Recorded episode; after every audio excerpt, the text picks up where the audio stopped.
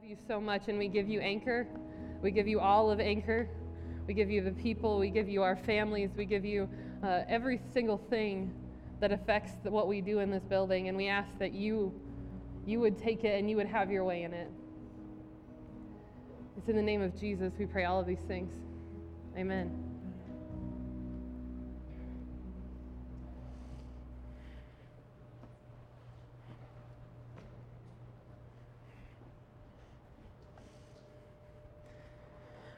Well, good morning.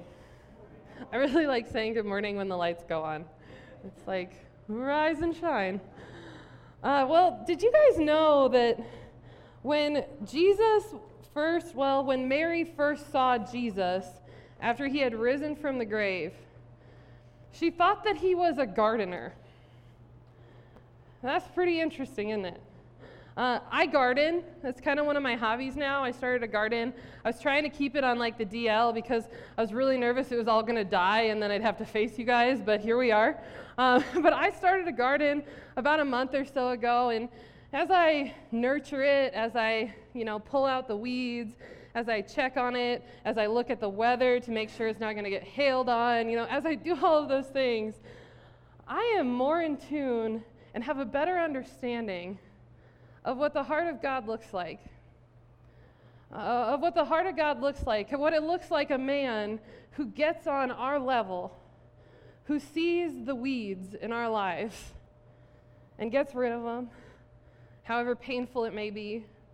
The one who sees the hailstorm on the horizon, the one that is with us, watching over us every single day of our lives. Did you know that Scripture promises you that God is watching over you? I love this scripture, Psalm 121, verse 5. It says, The Lord watches over you.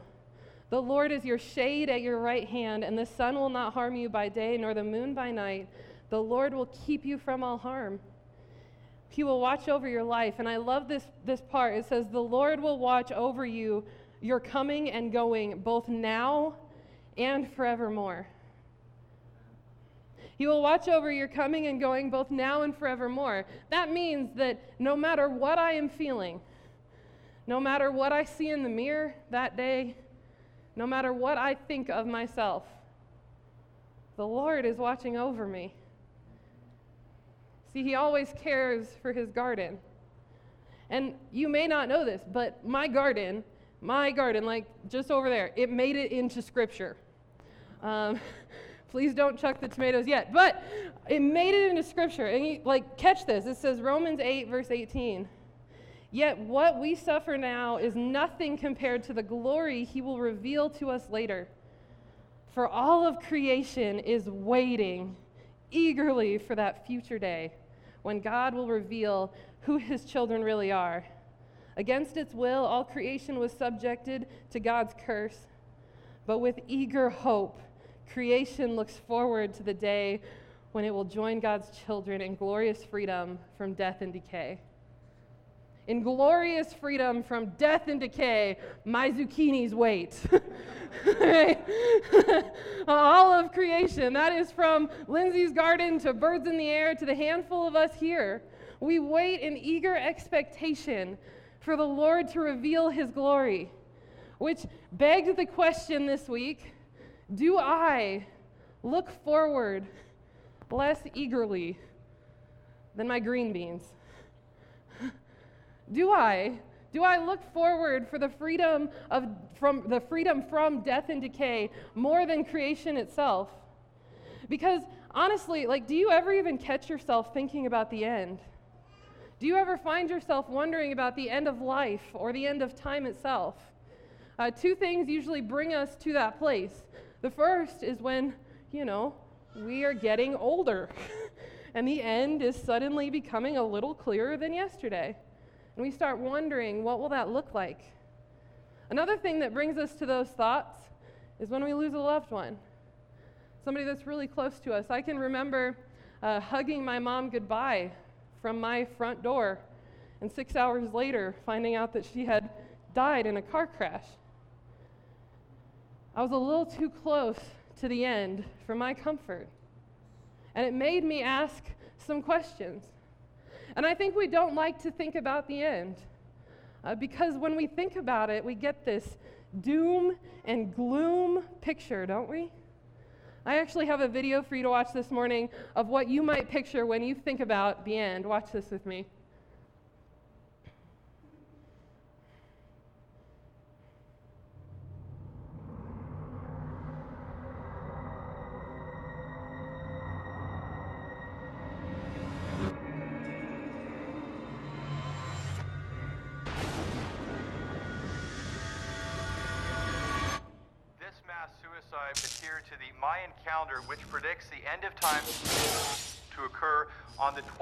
21st of December of this year.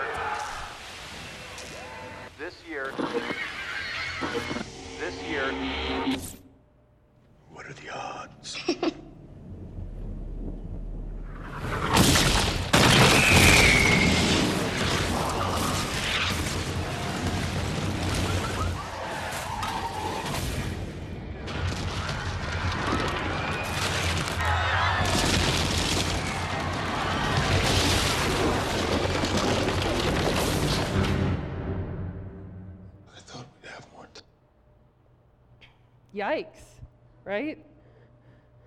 And let me tell you what, if I'm stuck at the end of the world, I really hope I'm not stuck in a John Cusack movie, but neither here nor there. Um, but, but just for a moment, let's pause and appreciate that that was the movie 2012. So in 2018, we can say uh, all together, oops, right? uh, yikes, that's not good. But I think that when we think about the end, we get this image of terror and action movies and, you know, dropping meteors and run for your life. It's coming. At the end of that clip, it says, I thought we'd have more time. And this morning, I want to ask the question what if the end isn't bad news? Uh, what if the majority of your life you have seen too much of what Hollywood portrays and not enough of what the Word of God says? What if you can actually look at the end with confidence and with peace. So, we have been walking through the entire Bible in six weeks. We have looked at the bigger picture of Scripture. We said that it all started out with a man in a garden with God. We said that after that, sin and Satan entered the scene. Following that, we had the world was judged and purified with Noah and the ark. We saw that the world was united under the Tower of Babel, and then God's holy people, the 12 tribes of Israel, emerged. And we walked through the tabernacle together and the sacrificial system. At the pinnacle of creation, we see Jesus Christ, and he came and he instituted a new covenant, which is a new contract with us. We see that God's holy people, the 12 disciples, and the church is where we are today. Following that, we see that the world is prophesied to unite again. The world will be judged and purified. Sin and Satan will exit. Woohoo! And God will end up with redeemed man in paradise. Now, today we're going to focus on the last four pieces of the Bible. And before we dive into the last four pieces of the Bible, with our, which are a little anxiety inducing, I got a couple ground rules. So, the first, first ground rule that I have for you is that the goal of today is not to scare you. Um, I don't know if you remember, I had a rubber snake the first week of this. I have really enjoyed hiding that rubber snake around this building. Okay? This topic, not a rubber snake. And I'm not trying to scare you. The second thing is that I will not be able to tell you when it's going to happen. Um, I'd like to. That'd be kind of convenient, but I'm not going to be able to tell you when it's going to happen. And in a lot of ways, I'm not going to be able to, to tell you the specifics of how. The last or the next thing is that it is important to say that as we read the Bible today, and as we open up a controversial book, this is not a fantasy novel. this is not something that is meant to give you wild dreams. This is the Word of God. And we're going to treat it as such today. And the last thing is that if you leave this building without hope, I have not done my job. Fair enough? All right. So we're going to start in Revelations 21, starting in verse 5. It says, The one sitting on the throne said, Look, I am making everything new. And when he said to, then he said to me, Write this down, for what I tell you is trustworthy and true. And he also said, It is finished. I am the Alpha and the Omega, the beginning and the end. To all who are thirsty, I give freely from the springs of the waters of life. All who are victorious will inherit all these blessings, and I will be their God, and they will be my children. But cowards, unbelievers, the corrupt, murderers, the immoral, and those who practice witchcraft, idol worshippers, and all liars, their fate is in the fiery lake of burning sulfur. This is the second death. Now, I have a confession to make as your pastor. I hate this topic. uh, it drives me crazy. I, I can watch horror movies all day, but I don't watch end of the world movies because they scare the crud out of me and they come up in nightmares. And I, I don't like this topic because this verse, it starts out beautiful and it ends with some sobering truth. It ends with this sobering truth that to not choose Christ will cost you something. To not choose Jesus will cost you something. And many of us would like to wish that that weren't the case. We'd like to say, you know, everybody's going to end up at the same place and it's all good. And wishing, it has a better name for that. It's called universalism. That no matter what you believe, no matter what your life is composed of, we're all going to end up at the same place, which, let me tell you what, I wish that were true. My job would be so much easier. Uh, I could be like, hey guys, let's get together and believe something and go somewhere, you know? uh, how easy would that be? And you know, wishing wishing is fun, you know? I, I wish that my car was still worth what I paid for it. All right? You know, I wish, I wish that this road construction in our city meant we wouldn't have potholes anymore, okay? Wishful thinking is fun. Uh, I wish that I didn't have to pay taxes anymore. but, the but the Word of God, it doesn't leave us room. And I wish a lot of things. On a more serious note, I wish there was no such thing as cancer. You know, I, I wish that on October 31st, 2013, my friend Brian didn't die from stage 4 colon cancer at 41, leaving behind two children and a wife. I wish that weren't true. I wish that when I shared about the pain of losing a parent or a niece or a loved one, that there weren't a whole bunch of other people knowing that exact pain. I wish. See, problem is, is that universalism, anything that is outside this book, is just wishful thinking. And this book doesn't leave us room for wishes. It's pretty clear what, what's going to happen. And I know that at the end of my life, there will be judgment. And that I have to trust the blood of Jesus in that moment. And I have to trust his work and, the, and trust his word that it's going to cover me. And let me tell you what, if we say, I hear a lot of Christians say, you know, I, I believe the Bible, I love Jesus, but man, what it says about the end, I just, I don't really get behind that. And if that's the t- case, then we have some serious downsizing to do. Uh, Revelations deals a lot with that. So, like, that's got to go. And you know, John actually wrote Revelations, and that's not very that's not really long book, so I can I can get that too. Um, that one's got to go. And if if First and Second and Third John isn't good enough, I mean Acts really deals with a lot. Yeah, so Acts that's that's got to go. And Jesus himself, oh my gosh, he talked about hell more than he talked about heaven. I love that guy, but it has got to go. Then I look, Old Testament, you're not off, off limits at all. Uh, Daniel, I see you. And I see all of the things that you said. Isaiah, that's not going to work for me either. Isaiah is a really long book, actually. I got to take it all out, you know? And at one point, does this become haunting? Listen, how much of this do you have to rip out to get to the gospel that you want to believe? Because if you're going to rip out the pages about the end, you're going to have to rip out the pages about grace and mercy. They're on the same page. If you want to talk about mercy, but then have no real reason to have it, why do we even need to talk about it to begin with? And to a certain point, this becomes disgusting.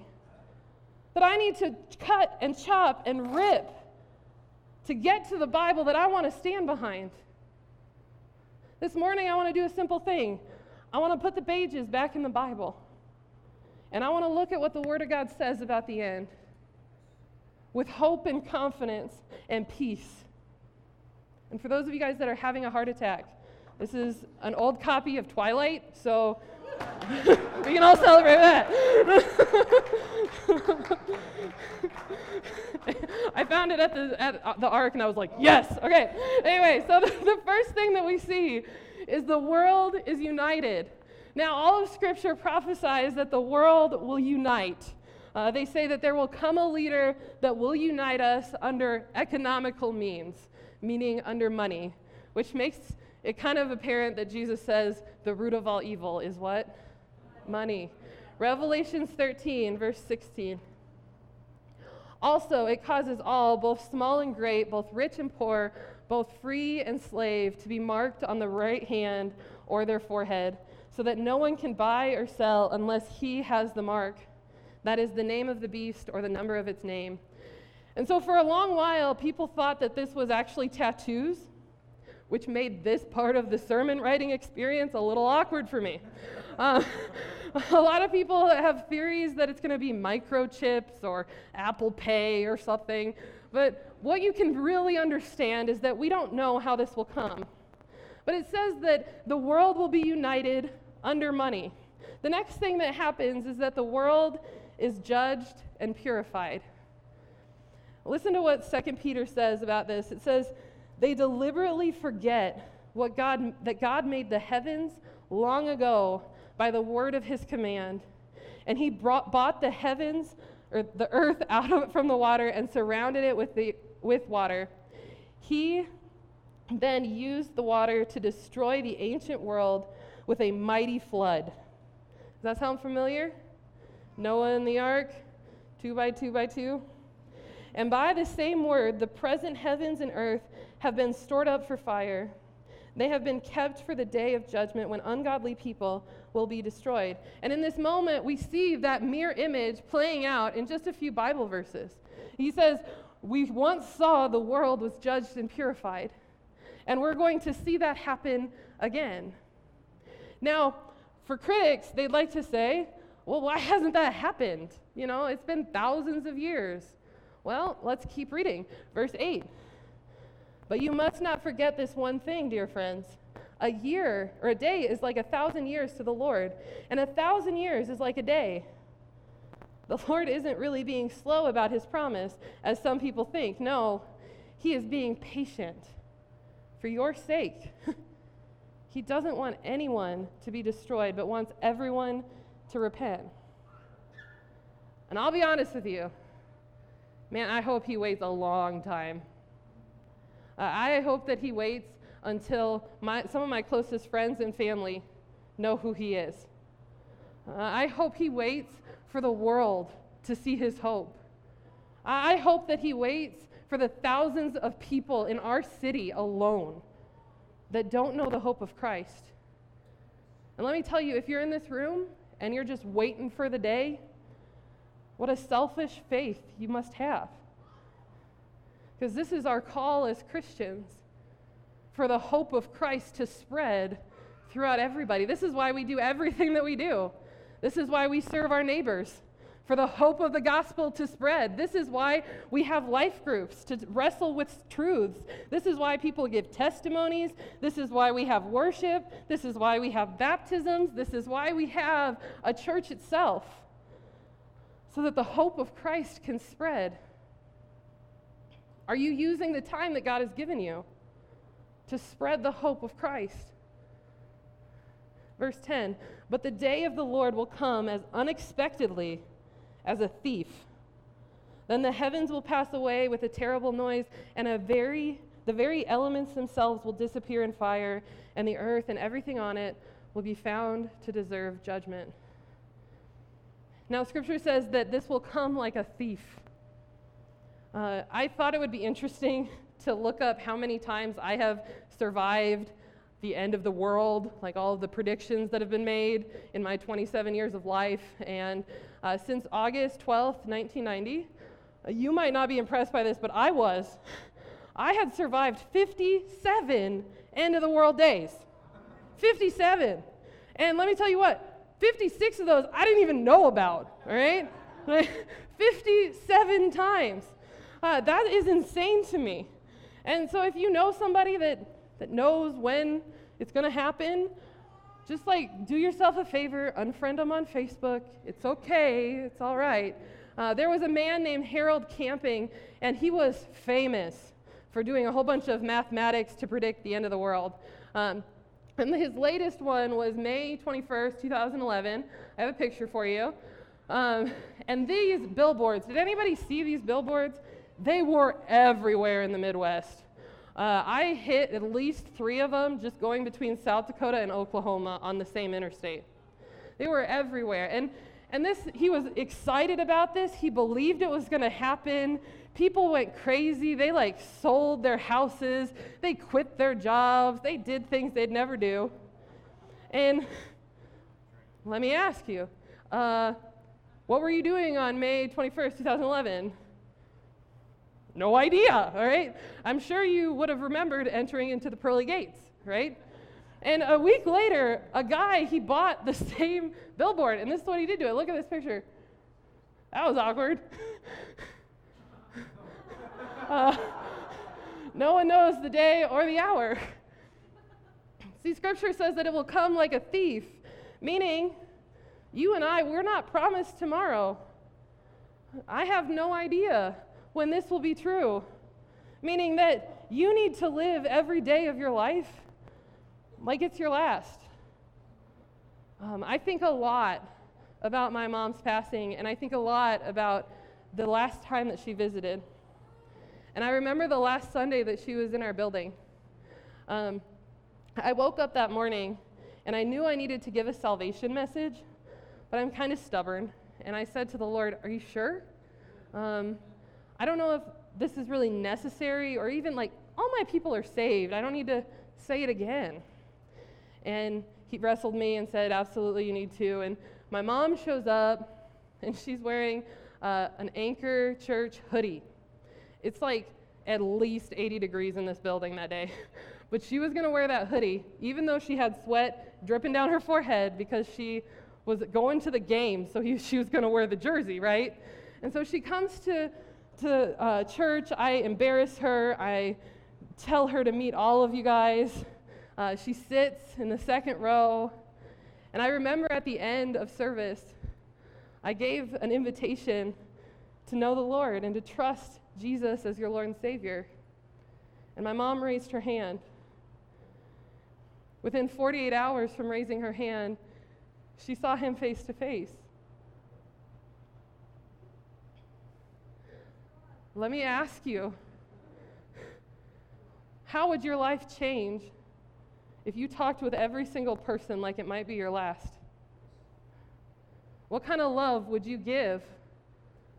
What parts of your life would you not withhold any longer? How would your life be different if you knew that within 48 hours they might see him face to face? We have no time to waste. One of my close friends, she said, You know, I've noticed that your preaching is a little different. And because after that day, I realized I can't waste time. And I can't assume that every single person that walks into this building has the hope of Christ. I had known my mother since the second I was conceived, and I had no clue. And my mom, she became uh, this encouragement and this beacon for me that our church, restoring hope within our city, is so important. And we're not done yet. And God has bigger plans for what we are about to do. And I'm frustrated that it took me that to realize it. What will make you realize that you cannot waste your life and you cannot waste your time? We are called to restore hope within this city, and that means something of me, and that means something of you, and that means something of your interactions with people. That means something of how you raise your kids, how you spend your money. That means something of how you influence other people. We are called to restore hope because eventually, and I love this part, sin and Satan will exit. Sin and Satan will exit. Revelations 21, verse 1, it says, Then I saw a new heaven and a new earth, for the first heaven and the first earth had passed away, and the sea was no more. I saw the holy city, New Jerusalem, coming down out of heaven from God, prepared as a bride adorned for her husband. And I heard a loud voice from the throne saying, Behold, the dwelling place of God is with man. He will dwell with them, and they will be his people, and God himself will be with them as their God.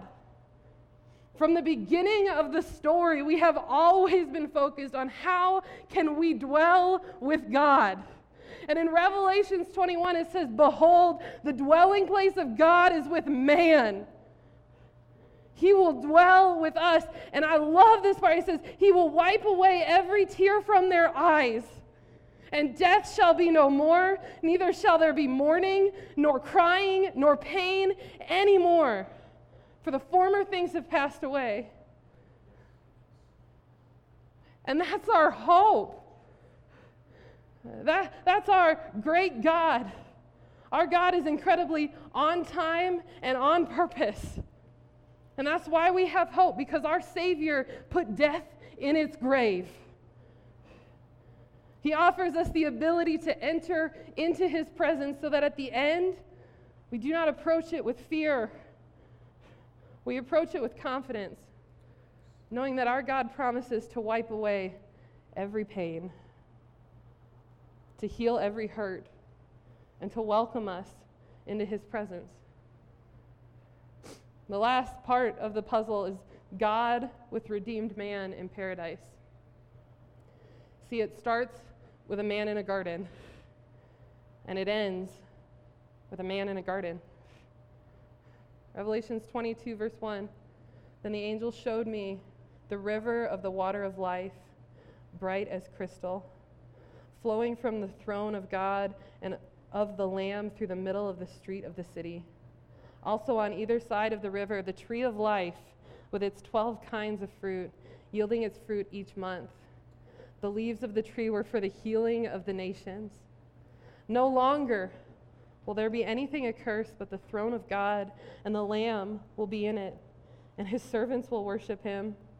They will see his face, and his name will be on their foreheads, and night will be no more.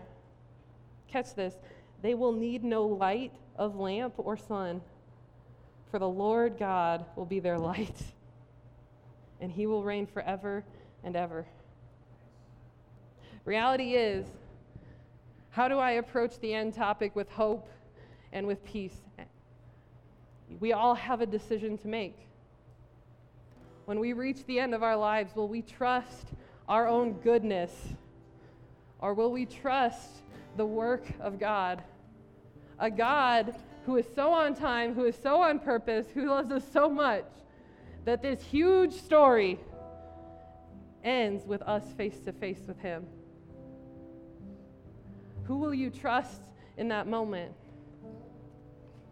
This morning, I want to read 1 Corinthians 11 to you. It says, On the night when he was betrayed, the Lord Jesus took some bread and gave thanks to God for it. Then he broke it in pieces and said, This is my body, which is given for you. Do this in remembrance of me. In the same way, he took the cup of wine after supper, saying, This cup is the new covenant between God and his people, an agreement confirmed with my blood. Do this in remembrance as often as you drink it. For every time you eat this bread and drink this cup, you are announcing the Lord's death until he comes again. We started with a handful of pieces from a puzzle, and we said, we want to figure out what these pieces are. One of those pieces has your name on it. Each one of us is a part of this bigger puzzle to announce the death of Christ until he comes again, to spread the hope of the gospel that provides peace and security for our future. Not what Hollywood would have us portray, but what, what our God, a loving Father, would have us say. This morning, we are going to partake in communion. And it's my prayer that we do so in a little bit of a new way, that we would do so knowing our part in the puzzle, to declare the hope of Christ until he returns. Uh, we practice believers' communion. So if you love the Lord and you have made that decision that I am going to follow Christ with my life, you are absolutely welcome to partake in any of the communion. And if, if you are not there, it's really okay. And if you want to say, Lord, maybe this time I just need to sit and pray and process, that's completely okay. So let's pray this morning as we enter into communion. Father God, I thank you that you know the beginning, middle, and end of the big story and of our story. Lord Jesus, I ask that you would help us to own our part in the story. God, that you would help us to own our chapter. Lord, to own the coworkers that we see every single day. God, to own the conversations that we have with our family and our friends. Lord, that your hope might spread so that no one would have to be destroyed. God, we love you so much and we are so excited and we wait eagerly for the day when we are free from death and decay. But God, I pray that we would not just wait, Lord, but that we, it would spur us onward to show the light of your salvation to every single person we have in contact. God, as we, we take communion this morning, I pray that you would bless the elements to our body. Lord, that you would help us to know what this means to us from the depths of our soul. Lord, and that we would reflect on your sacrifice and that our lives would be ever, ever different because of it. It's in Jesus' name. Amen.